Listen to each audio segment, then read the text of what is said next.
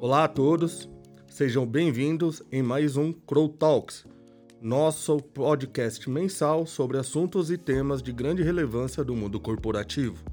No programa de hoje, um tema de muita relevância que se vinha arrastando por anos e que no último dia 7 de julho de 2023 foi aprovada pela Câmara dos Deputados a PEC 45, que trata da reforma tributária.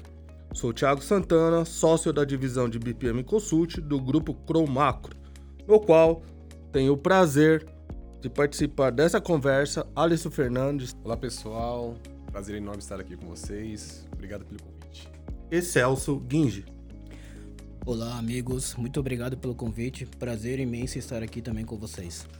Após um caminhão de dinheiro liberado pelo governo, foi aprovado a PEC 45 o que esperar da aprovação do Senado e se o princípio básico do texto se manteve ou já precisamos nos preocupar? Alisson, poderia trazer um pouco do contexto atual, o que se espera da atual reforma e o que vai ser aprovado no Senado? Vai se manter o princípio do, da, da, do, do, da PEC 45?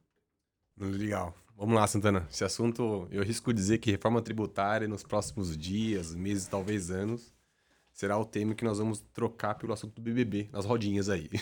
então, deveríamos falar bastante sobre reforma tributária nos próximos é, anos aí.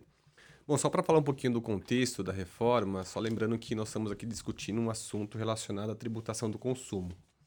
É, isso significa dizer que nós não iremos tratar aqui, a priori, a reforma da renda, né, ou patrimônio, Aliás, no patrimônio até é um, um, fato curioso que a reforma, muito embora tenha com a sua essência o consumo, foi incluído ali alguns temas relacionados, a, relacionados à, à, tributação do patrimônio, mas nós vamos discutir um pouco mais para frente. Essa reforma tributária, inicialmente, ela, ela, é oriunda de duas PECs, na verdade, né? a PEC 45 e a PEC 110, ambas muito semelhantes na sua essência, no que diz respeito à, à simplificação, essa é a ideia, inclusive, da, da reforma tributária, de fazer uma unificação, uma simplificação do nosso sistema tributário. A ideia é fazer de fato uma dar uma neutralidade para a reforma tributária no que diz respeito à arrecadação. Não é a proposta de aumentar a carga tributária ou diminuir. Na verdade, o que nós temos observado e o próprio governo também tem discursado nesse sentido de que a ideia é fazer uma simplificação do nosso atual sistema. Então ela foi uma unificação, basicamente, da PEC 45, que estava na Câmara, e a 110, que estava no Senado, e tornou-se um texto aí, digamos que uniforme, com alguns pontos semelhantes, outros divergentes, mas de, tudo, de toda forma chegamos em um texto que foi aprovado na Câmara. É, um ponto importante que a gente tem trabalhado aqui e discursado com alguns colegas é que precisamos de fato de uma reforma tributária. É, isso não há dúvida se há um, um, consenso no Congresso hoje, aliás, não só no Congresso, né, mas na academia, no mundo empresarial, nós aqui profissionais da área do direito, da contabilidade, fiscal, temos, temos o consenso que nós precisamos de uma reforma tributária. Agora, qual essa reforma tributária será? Né? Como será? Como se dará? Se será bom ou não o que nós temos hoje aí no Congresso se aprovado, nós não temos ainda muita segurança de como teremos em termos de novo sistema. Então, hoje, o que nós temos hoje é isso: uma reforma tributária voltada para o consumo, né, que vai substituir alguns tributos. Depois o, o Celso vai falar um pouquinho qual, é, qual será o, o, tributo substituído, né, quais serão, melhor dizendo, os tributos substituídos, mas é uma, uma reforma voltada para o consumo. Bom, Alisson, como bem debatido foi ao longo do, do tempo esse tema, dessa necessidade de simplificação né, da forma de recolhimento de tributos, unificação e diminuição dessa parafernália que é o sistema tributário brasileiro, estamos falando aqui que vamos substituir, a princípio, cinco tributos, o atual PIS, COFINS, IPI, ICMS e ISS, pelo chamado IVA Dual. Celso, poderia falar um pouco o que, que seria esse IVA Dual para nós? Claro, Santana. Vamos lá. Né? Em resumo, a, a proposta ela consiste na extinção de cinco impostos, né? Que seriam o PIS, COFINS, ICMS, ISS, IPI, como você disse agora, né? E a instituição desse, desse imposto chamado IVA, IVA Dual, né? Então, como que vai funcionar o IVA Dual? Ele vai ser instituído a CBS, que é a contribuição sobre bens e serviços, né? Onde vai ter, onde vai compor o PIS e COFINS. A gente vai ter também o imposto seletivo, né? Que ele vai ter a substituição do IPI. E a gente vai ter também o IBS, né? Que ele vai ser a, a, a substituição do ICMS e ISS. E é o que, que é interessante aqui, né? Porque a gente vai ter o CBS, o imposto seletivo gerado pela, pela União, né? E o IBS, ele vai ser gerado pela, pelos estados, municípios e o Distrito Federal. E um, acho que o ponto importante aqui nessa estrutura do IVA-DU, né, que ele vai ser, como que vai funcionar, né? O cálculo vai ser por fora. Então, o, o CBS e o, e o IBS, eles serão calculados por fora, ou seja, é, primeiro a gente vai estabelecer o preço, seu imposto, e aí depois a gente vai aplicar a alíquota sobre esse, sobre esse preço, né? Acho que um outro ponto importante também aqui vai ser a não cumulatividade. Então, acho que isso vai ser importante para o processo né, do, do, da reforma tributária, que ele vai, ele vai prever essa possibilidade de creditamento é, na, no faseamento do, do, dos serviços ou dos bens adquiridos, né? E com exceção para uso e consumo, né? Então, Santana, eu acho que trazendo um pouco desse nosso resumo, a estrutura do IVA-DU na reforma tributária será desta maneira, a princípio. Claro, lembrando que ainda existe a possibilidade de alterações na aprovação da Câmara pelo Senado, né? Ok. Alisson, uma, uma grande questão e preocupação é, do, do, do mundo empresarial, profissionais, e até mesmo a própria sociedade em si, é a questão da majoração aí da carga tributária. Tem se discutido muito, falado muito, muito aí é, é, sobre esse tema, sobre essa, esse ponto referente à, à reforma tributária. Haverá, portanto, aí, você entende que teremos um aumento de carga tributária ou ainda é muito cedo para falar isso?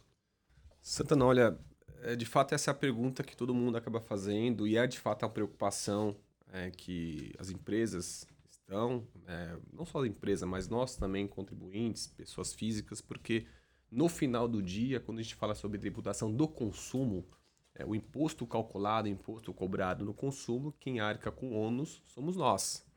Então há uma preocupação legítima de saber se de fato vai acontecer um aumento da carga tributária. Como eu disse no início, Santana, ah, nós não temos ainda visibilidade de fato se haverá um aumento da carga tributária. O discurso do governo, e também nós, obviamente, temos, estamos acompanhando a movimentação do mercado, especialistas, nós aqui estamos estudando também um pouquinho é, do impacto, inclusive em nossas atividades, nossos clientes, a gente percebe que a ideia é ter uma neutralidade com relação à arrecadação.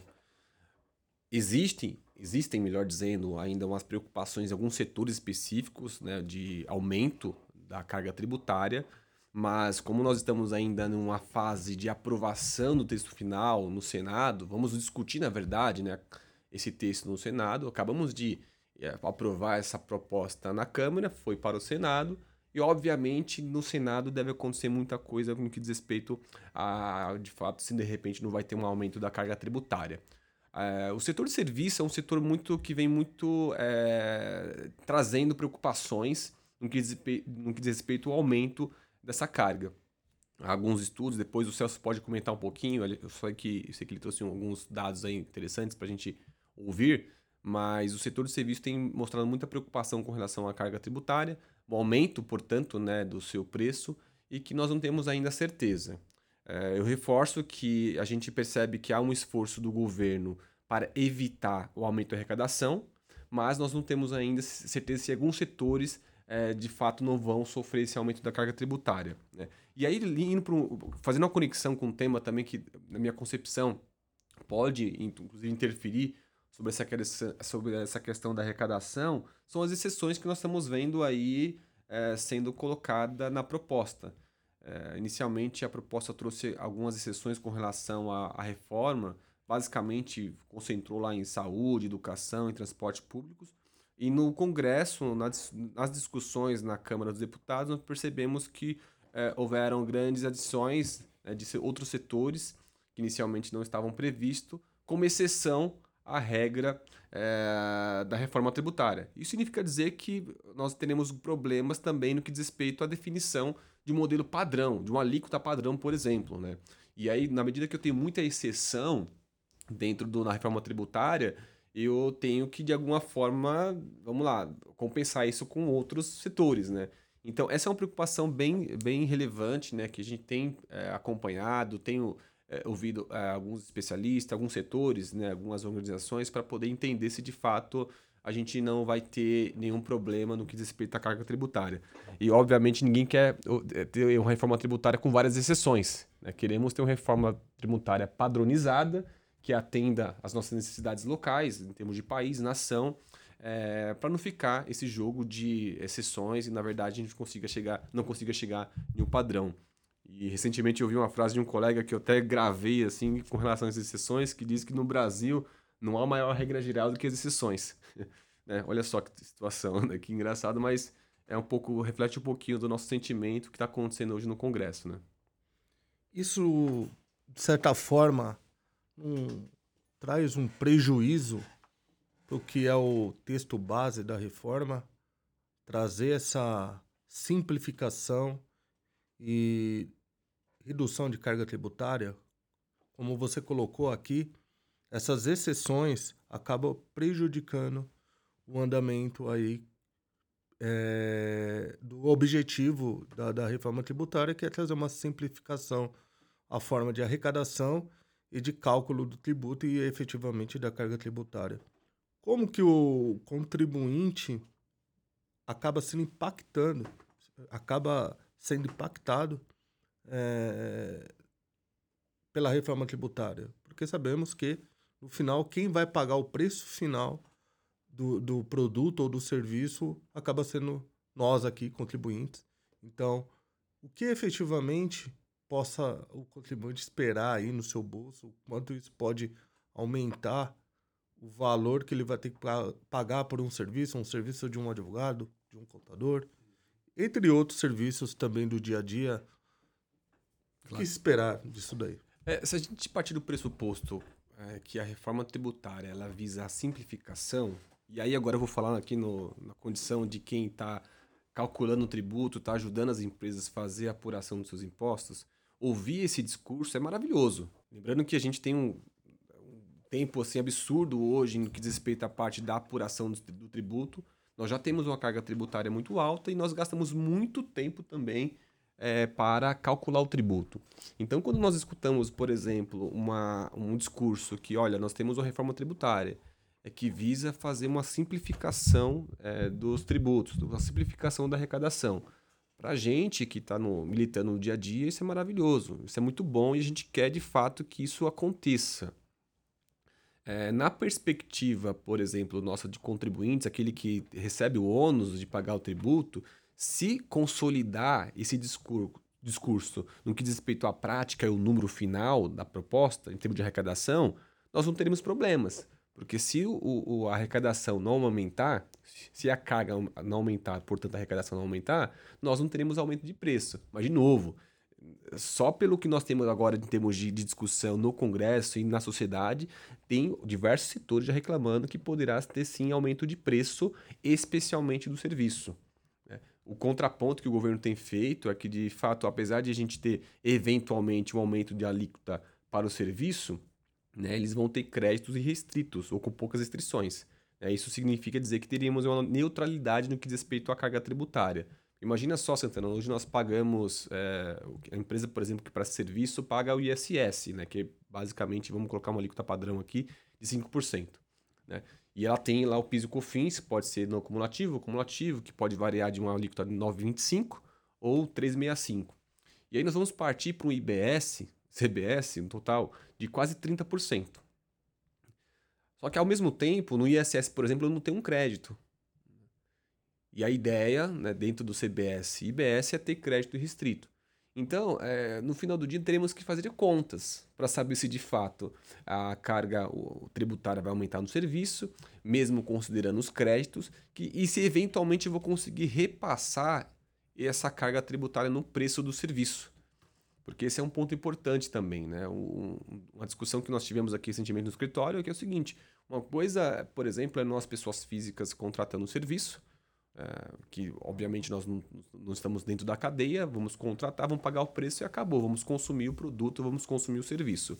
Outra coisa é uma pessoa jurídica, uma empresa contratando o serviço, que por sua vez poderá tomar um crédito daquele valor que foi pago pelo serviço ou pelo produto, né?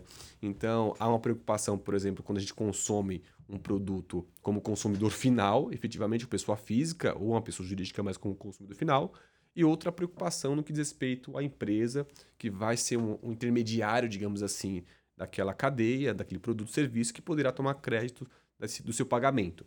Então, veja, é, não dá para responder diretamente a sua pergunta, Santana, no que diz respeito a se nós devemos nos preocupar com relação ao aumento de preço, por exemplo. Porque é, eu prefiro dizer que teremos que fazer contas, né, de fato, em cada situação, em cada setor, em cada é, operação, para saber se de fato teremos impacto no consumidor final, na gente que está consumindo aqui o serviço, o produto. Ou seja, ainda é muito cedo para saber o impacto de tudo isso. Porém, uma coisa é certa: isso no dia a dia e na vida do contribuinte, pelo que caminha aqui ainda aquela noção de justiça tributária, uma tributação mais justa, né? Onde, no qual o contribuinte que recebe menos pague menos tributo e quem recebe mais tem uma renda maior pague mais tributo o que se discute hoje nada tem a ver com essa questão de justiça tributária. Estamos falando agora apenas de tributação sobre o consumo, certo? É, esse é um ponto importante também, né? Porque quando a gente fala em tributação, muito embora a gente, nosso sistema, o imposto como regra geral, né? falando exclusivamente do imposto, não da contribuição, ele tem a finalidade de financiamento da máquina pública e também fazer política pública com isso, né? A gente já pensa nessa. Podemos pensar, aliás, nessa perspectiva, né? De que é, o imposto também deverá ser como forma usado para políticas sociais, né? políticas públicas. Tem um tema, inclusive, dentro da reforma tributária, que é o cashback, né? que tem a ver com essa possibilidade de fazer políticas públicas com imposto. É, foi, obviamente, discutido. Me parece que esse, esse assunto do cashback não vai da é, prosperidade, não vai se prosperar porque eles entendem que por hora aí, o foco maior é de, de fato sim fazer uma simplificação no sistema e não trazer um aspecto de política pública é, na reforma tributária. Mas veja, vamos, vamos, vamos acompanhar esse, esse, esse tema dentro do Senado para ver se de repente eles conseguem fazer algo relacionado a essa, essa intenção de, de usar a reforma já também como uma forma de direcionar políticas públicas. Muito bom. Celso, referente à alíquota né, esperada. O que podemos esperar de uma alíquota efetiva que incidirá sobre o CBS e o IBS? É possível cravar já essa alíquota ou ainda é muito cedo? Ainda tem muita coisa para acontecer, ser aprovado no Senado? Vamos lá, Santana. Acho que é cedo para a gente cravar uma alíquota.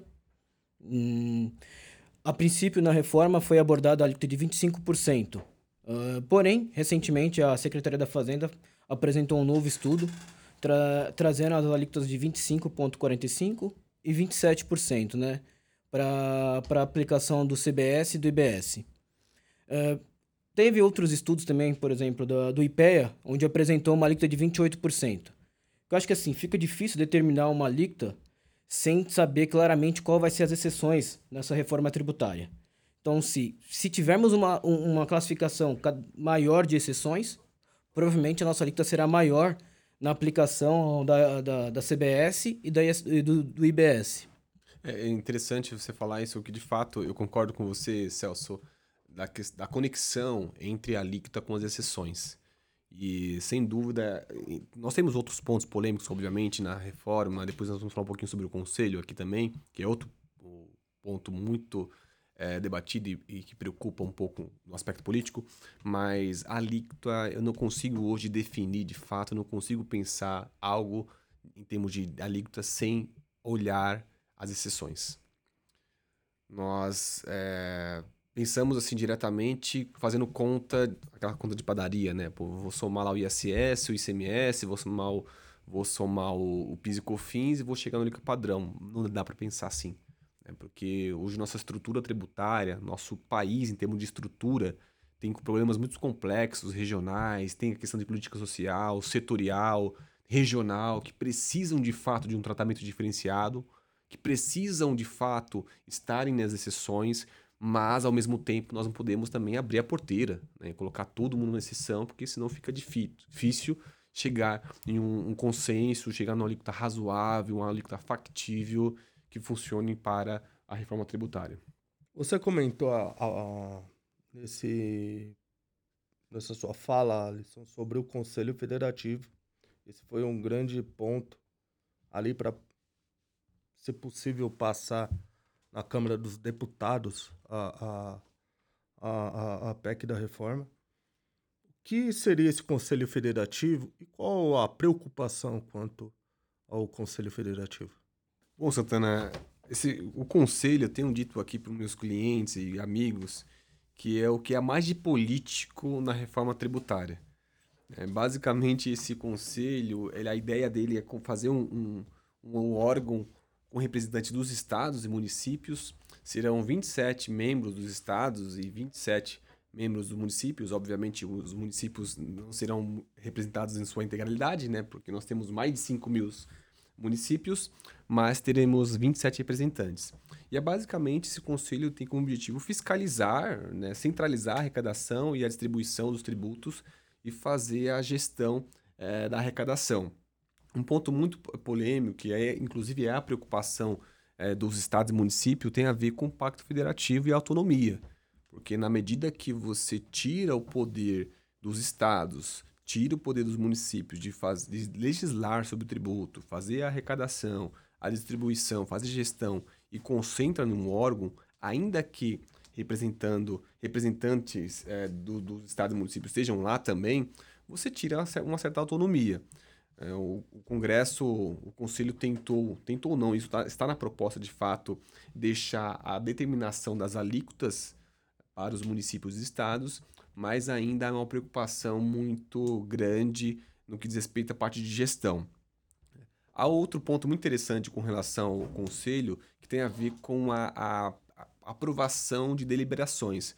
Inicialmente, a ideia era ter uma equiparação no que diz respeito à aprovação dos, que, das, dos assuntos que serão debatidos, mas no final do, do dia, ali no, no apagar das luzes da aprovação no Congresso, o, isso muito liderado por regiões do Sudeste, né, em São Paulo, Rio de Janeiro, conseguiram ali uma inclusão de aprovação de países, ou melhor, estados com maior representatividade. Então, hoje, os estados que têm mais representatividade na federação, que no caso seria os estados de São Paulo, Rio de Janeiro e Minas, terão mais força em decisões.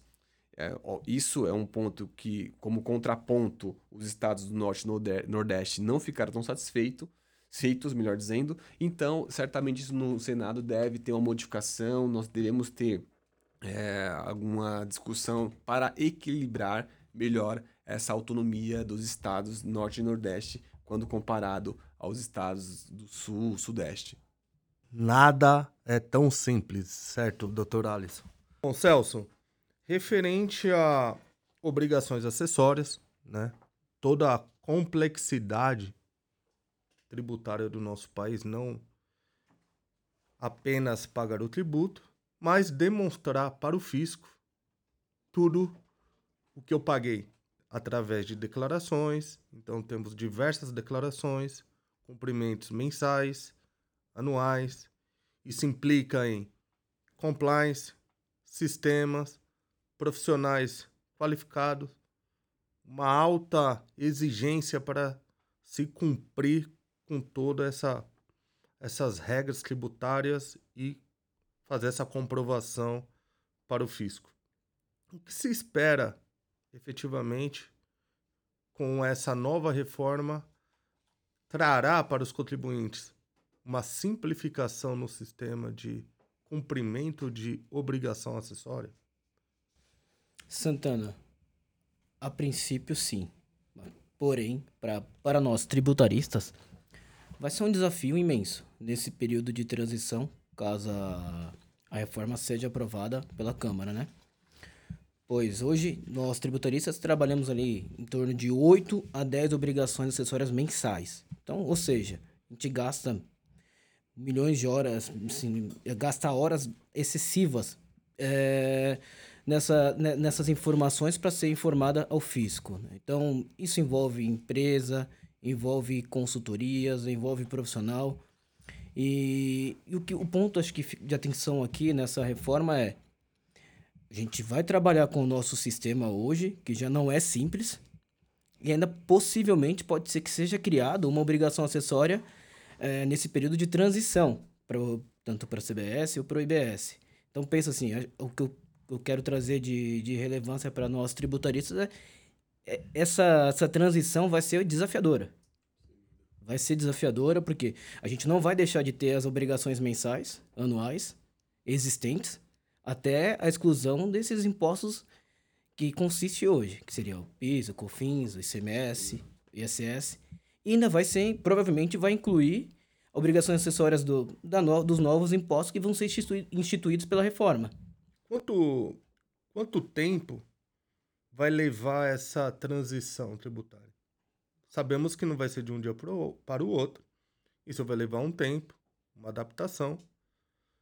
Isso efetivamente aumentará o trabalho, né? Como você colocou, ah, provavelmente trabalhar com o antigo modelo e com o atual modelo.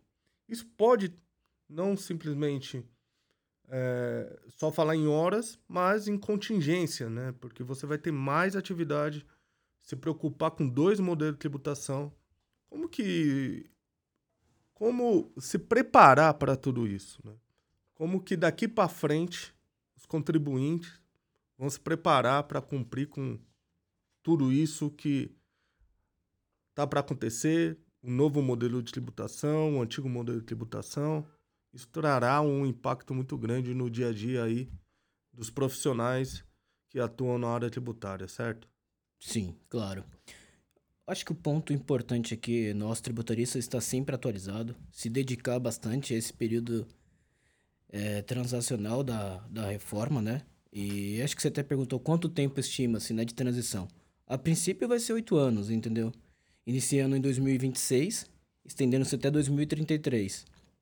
É, mas é um desafio, Santana. É um desafio imenso para nós tributaristas.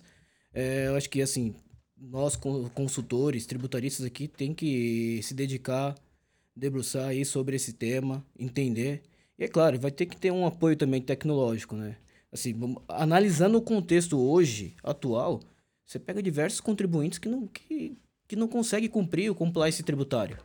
Então imagine o, atual mais esse novo. Então, assim, vai, existir um, um ponto de contingência, claro, para diversos contribuintes. Isso é fato.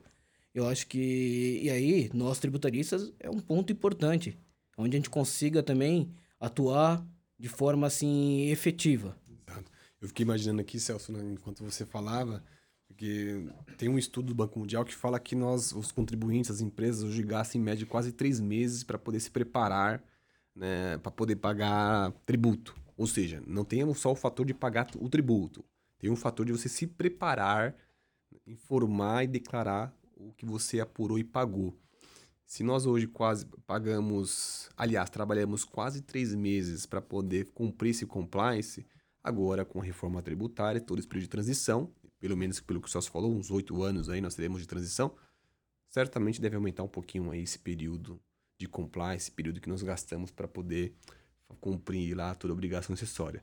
Esperamos que pelo menos né, venha uma obrigação acessória fácil de manuseio, uma obrigação acessória que tenha é, talvez ali o objetivo principal de trazer uma informação geral, sem muito detalhamento, para poder não contrapor, para, para poder não tomar todo o tempo que nós dedicamos hoje para a atual reforma, né? Aliás, para o atual sistema.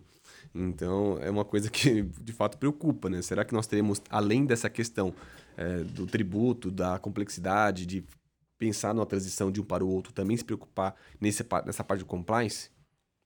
A gente fala agora, a gente discutir, nós falamos que a ideia da reforma não é um aumento da carga tributária. Mas se o, mas se o governo, através do compliance, aumenta o tempo das empresas para calcular e informar o tributo, nós teremos aumento né, do preço, do custo, a gente chama do custo Brasil, né? A gente vai ter um aumento, um aumento do custo Brasil.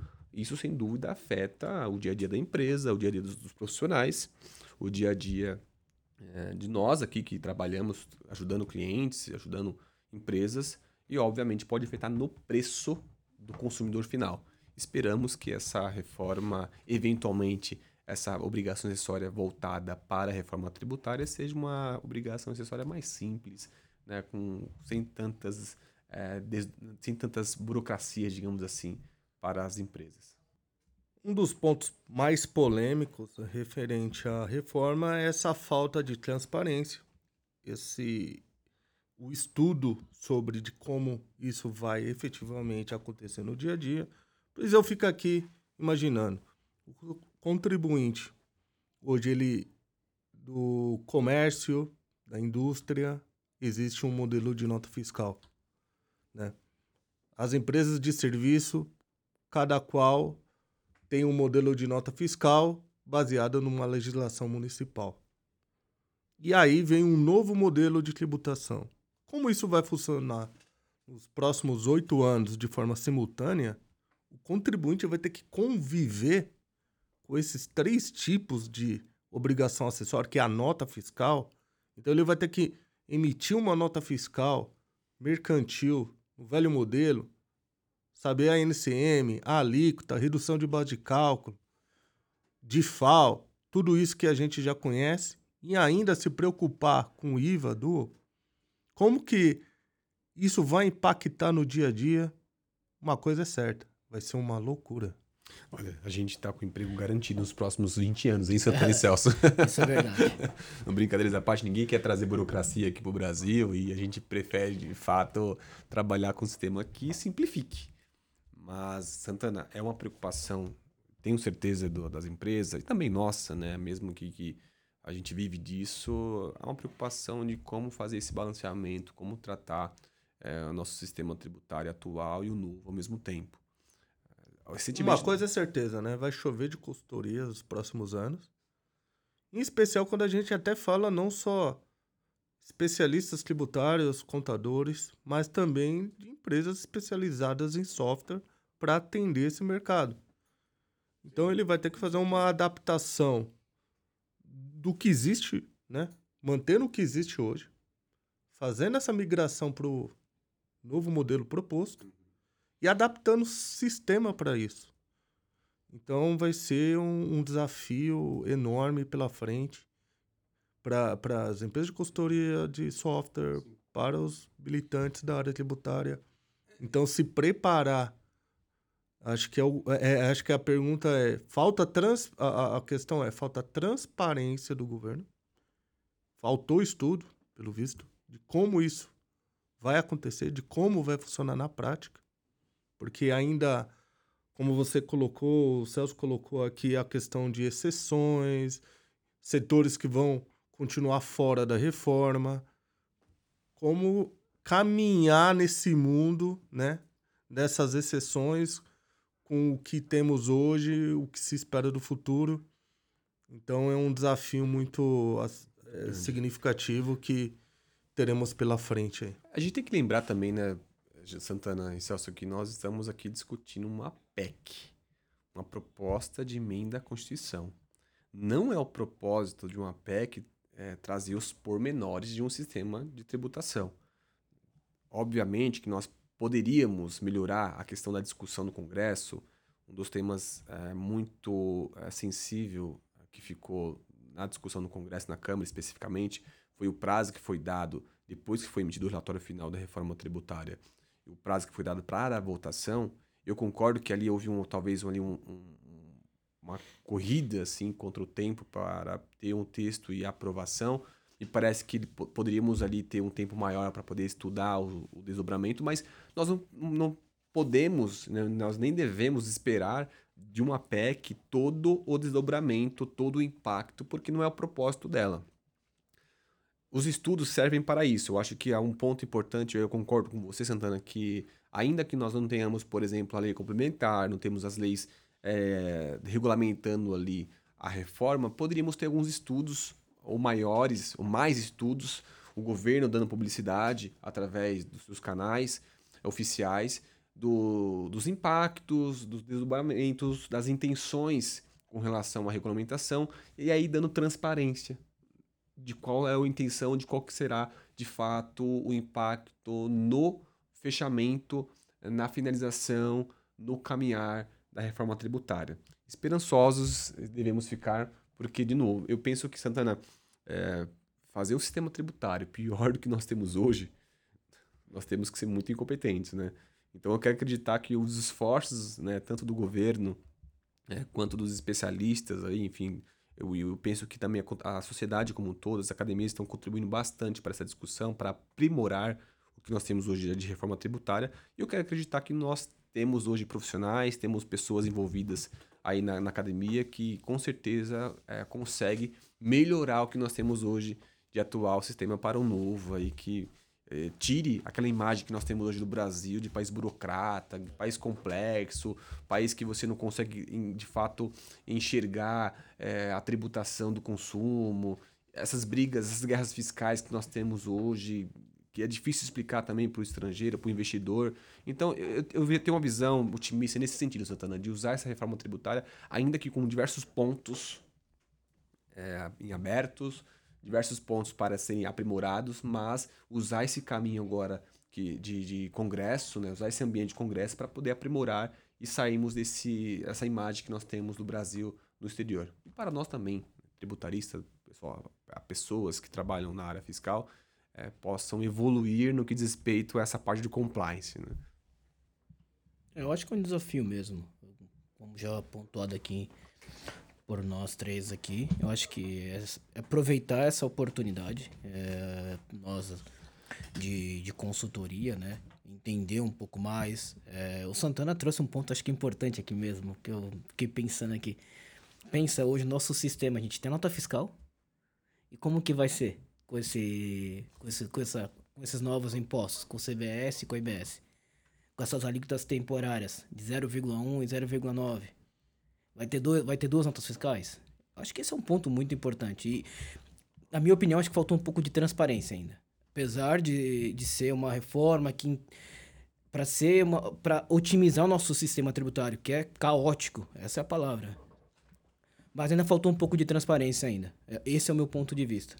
Pegando um pouco aí do gancho ainda desses pontos ou quase todos ainda em aberto, como que fica a questão do Simples Nacional? O que, que muda para os contribuintes desse sistema tributário?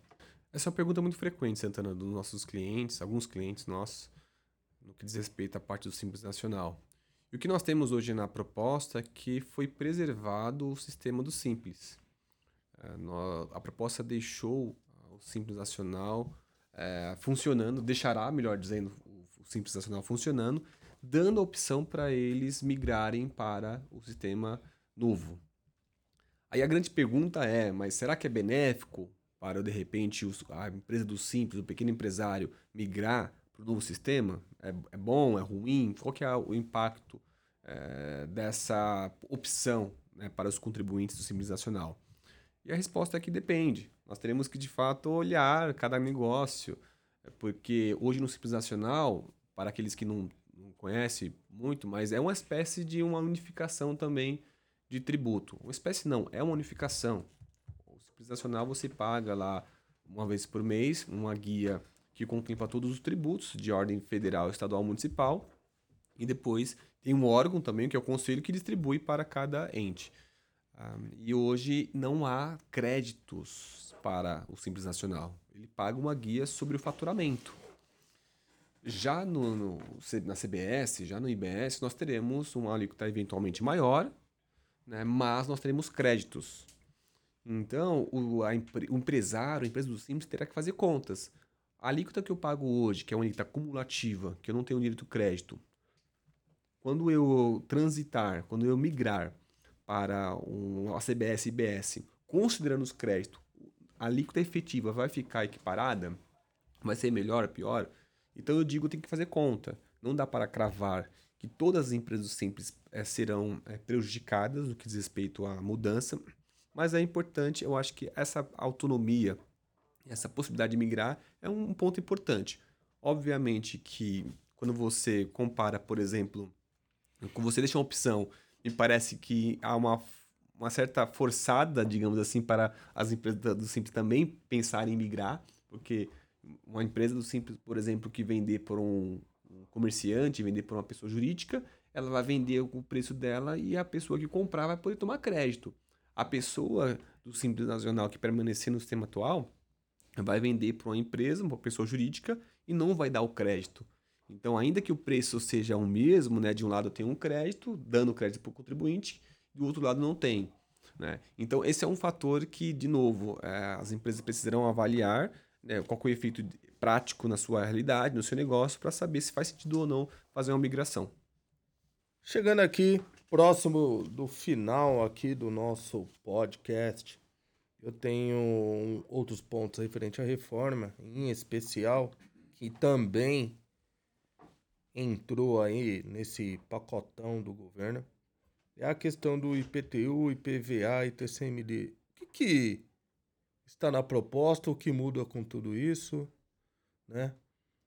Poderia trazer um pouco, estão falando que vão tributar iate, helicóptero.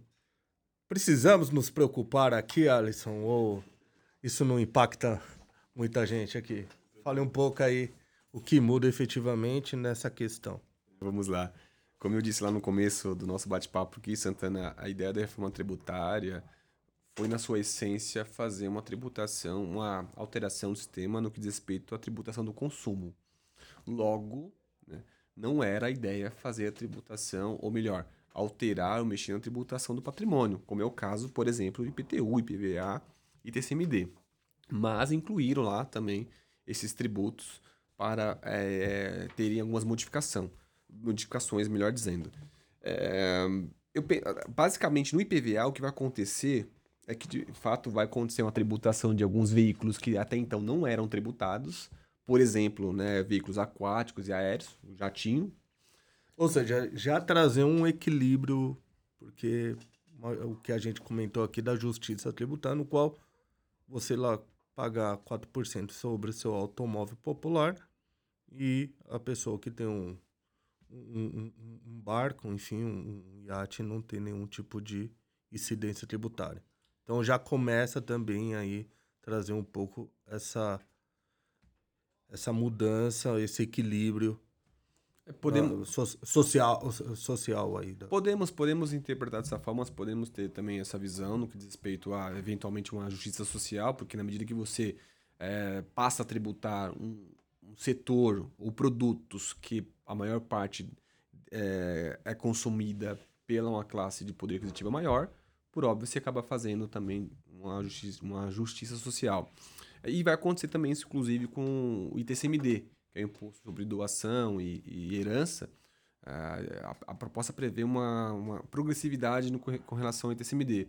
Ou seja, quanto maior seu patrimônio sendo transferido, maior será a tributação que vai em encontro né, o que você acabou de falar e eventualmente é, trazer uma justiça social para a tributação do ICMD. Há discussões, Santana, a gente, há, há discussões com relação a esse ponto, se de fato esse é o mecanismo melhor de fazer justiça ou não, mas de fato é isso que vai acontecer é, no que diz respeito ao IPVA, o ITCMD. Além... Então, provavelmente sairemos de uma alíquota padrão de 4% para uma tabela progressiva de acordo com, com, com a operação, o valor. O valor envolvido, né? Hoje nós temos essa média. É, hoje nós temos essa média mesmo de 4, pode ir até 8. Uh, ah, então nós devemos considerar uma, uma, uma, tabela progressiva, digamos assim, para o ITCMD também. Me parece razoável essa questão de ter uma progressividade na transferência de patrimônio.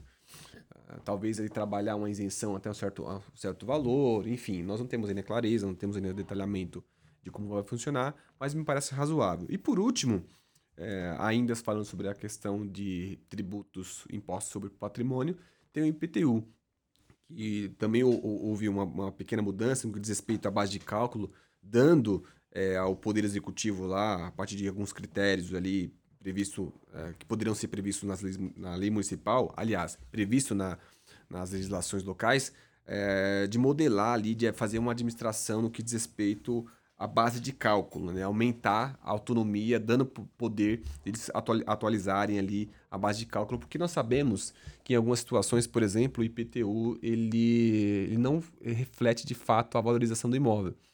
Então, às vezes, o imóvel sofre alguma valorização por questões de mudanças locais ali na região e não é valorizado, não é atualizado essa tabela. E aí a ideia dessa reforma é trazer essa possibilidade dos municípios fazerem também essa atualização da base de cálculo a partir da valorização da o valor região. de mercado. Exato. Celso, é, mais algum comentário que você entende que a gente não percorreu aqui? Sim, Santana. Eu queria trazer um breve comentário sobre o setor de serviços. Que eu acho que esse é um setor que vem sendo discutido diariamente aí, né? É, sobre a questão de impacto no preço, um possível estímulo de pejotização. É, diante de todo o cenário, né? Assim, que nem eu acho que o Alisson já até mencionou anteriormente aqui no nosso próprio podcast, possivelmente consumidores finais vai ter um impacto assim, no preço, porque no meio da cadeia não tem a questão do creditamento desse imposto, né? Então, você pode ser que o, contribu o contribuinte ele acaba sofrendo um pouco com esse com esse com essa reforma na questão do serviço. E para as empresas para as empresas provavelmente vai pode ocorrer esse estímulo de, de pejotização para poder tomar o crédito no meio de, desse processo, né? Então, acho que esse era um ponto que eu queria trazer aqui também, que acho que é factível para o no, nosso debate aqui, para o nosso bate-papo, né? E vamos aguardar, né? O, o, os próximos capítulos aí dessa reforma né, no Senado, né? Esse foi mais um podcast do Grupo Crow Macro. Gostaria de agradecer a todos que acompanham nosso podcast, nossas redes sociais um agradecimento especial aqui ao Alisson Fernandes e a Celso Guinji. Obrigado, Santana, pelo convite. Obrigado, Celso, também. Prazer bater um papo com vocês aqui. Eu acho que esse tema nós devemos, devemos falar muito ainda mais para frente, a depender de como for os desfechos lá no Congresso. Poderemos marcar outros podcasts aqui para discutir o desdobramento da aprovação. Obrigado pelo convite. Agradeço, Santana, agradeço, Alisson, pela participação aqui. Foi enriquecedor esse nosso bate-papo. E claro, provavelmente vamos ter novos podcasts referente a esse assunto, né? Convido vocês a acompanhar nossas redes sociais: LinkedIn, Facebook, Instagram, Cromacro Brasil.